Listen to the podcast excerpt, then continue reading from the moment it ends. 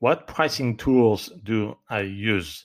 So it's all about automation, guidance, and making your life easier.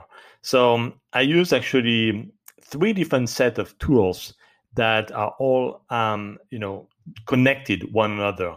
The first one I use is Cashflow Cal.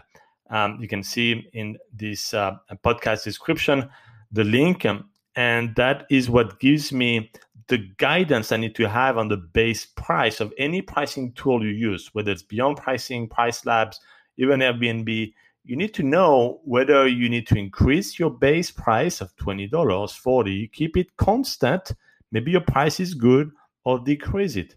You cannot guess that, and there's no other tool that's going to tell you how your base price needs to fluctuate, needs to increase or be maintained or decrease. That's the first one, Cashflow Cal. The second one I use is Price Labs.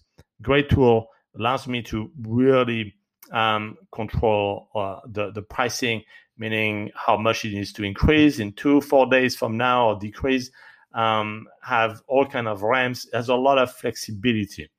Um, The third one, third tool, is not a pricing tool per se. It's a property management software. It's uplisting dot io.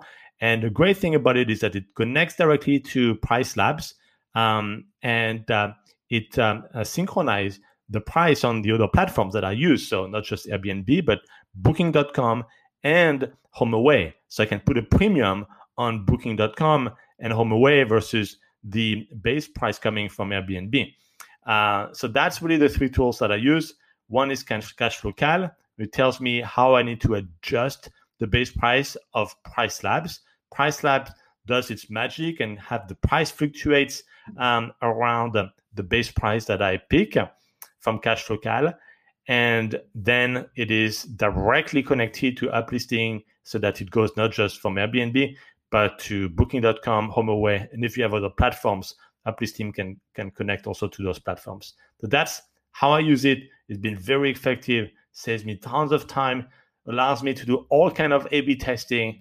Uh, I've been testing the prices um, like you cannot imagine, from the pet fee to number of nights, minimum nights, to the extra guest fee, uh, to the specific months, like how much I should increase or decrease the price.